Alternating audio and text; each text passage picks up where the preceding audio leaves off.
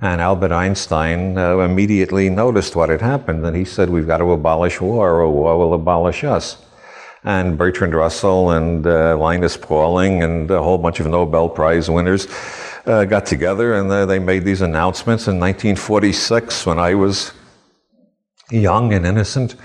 Uh, all, the, all the top uh, scientific and philosophical minds of the world were going around saying we've got to abolish war. And I, I said, yeah, this is obvious. Yeah, this goddamn uh, nuclear weaponry. This is terrible stuff. Yeah, and only they didn't. And I started. I tried to figure out what the hell. Why is the human race preparing to destroy itself?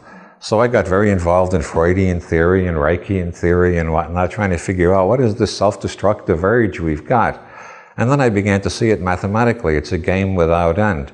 The atom bomb has changed everything, and the hydrogen bomb on top of it has changed everything, but the structure of the game is still the same.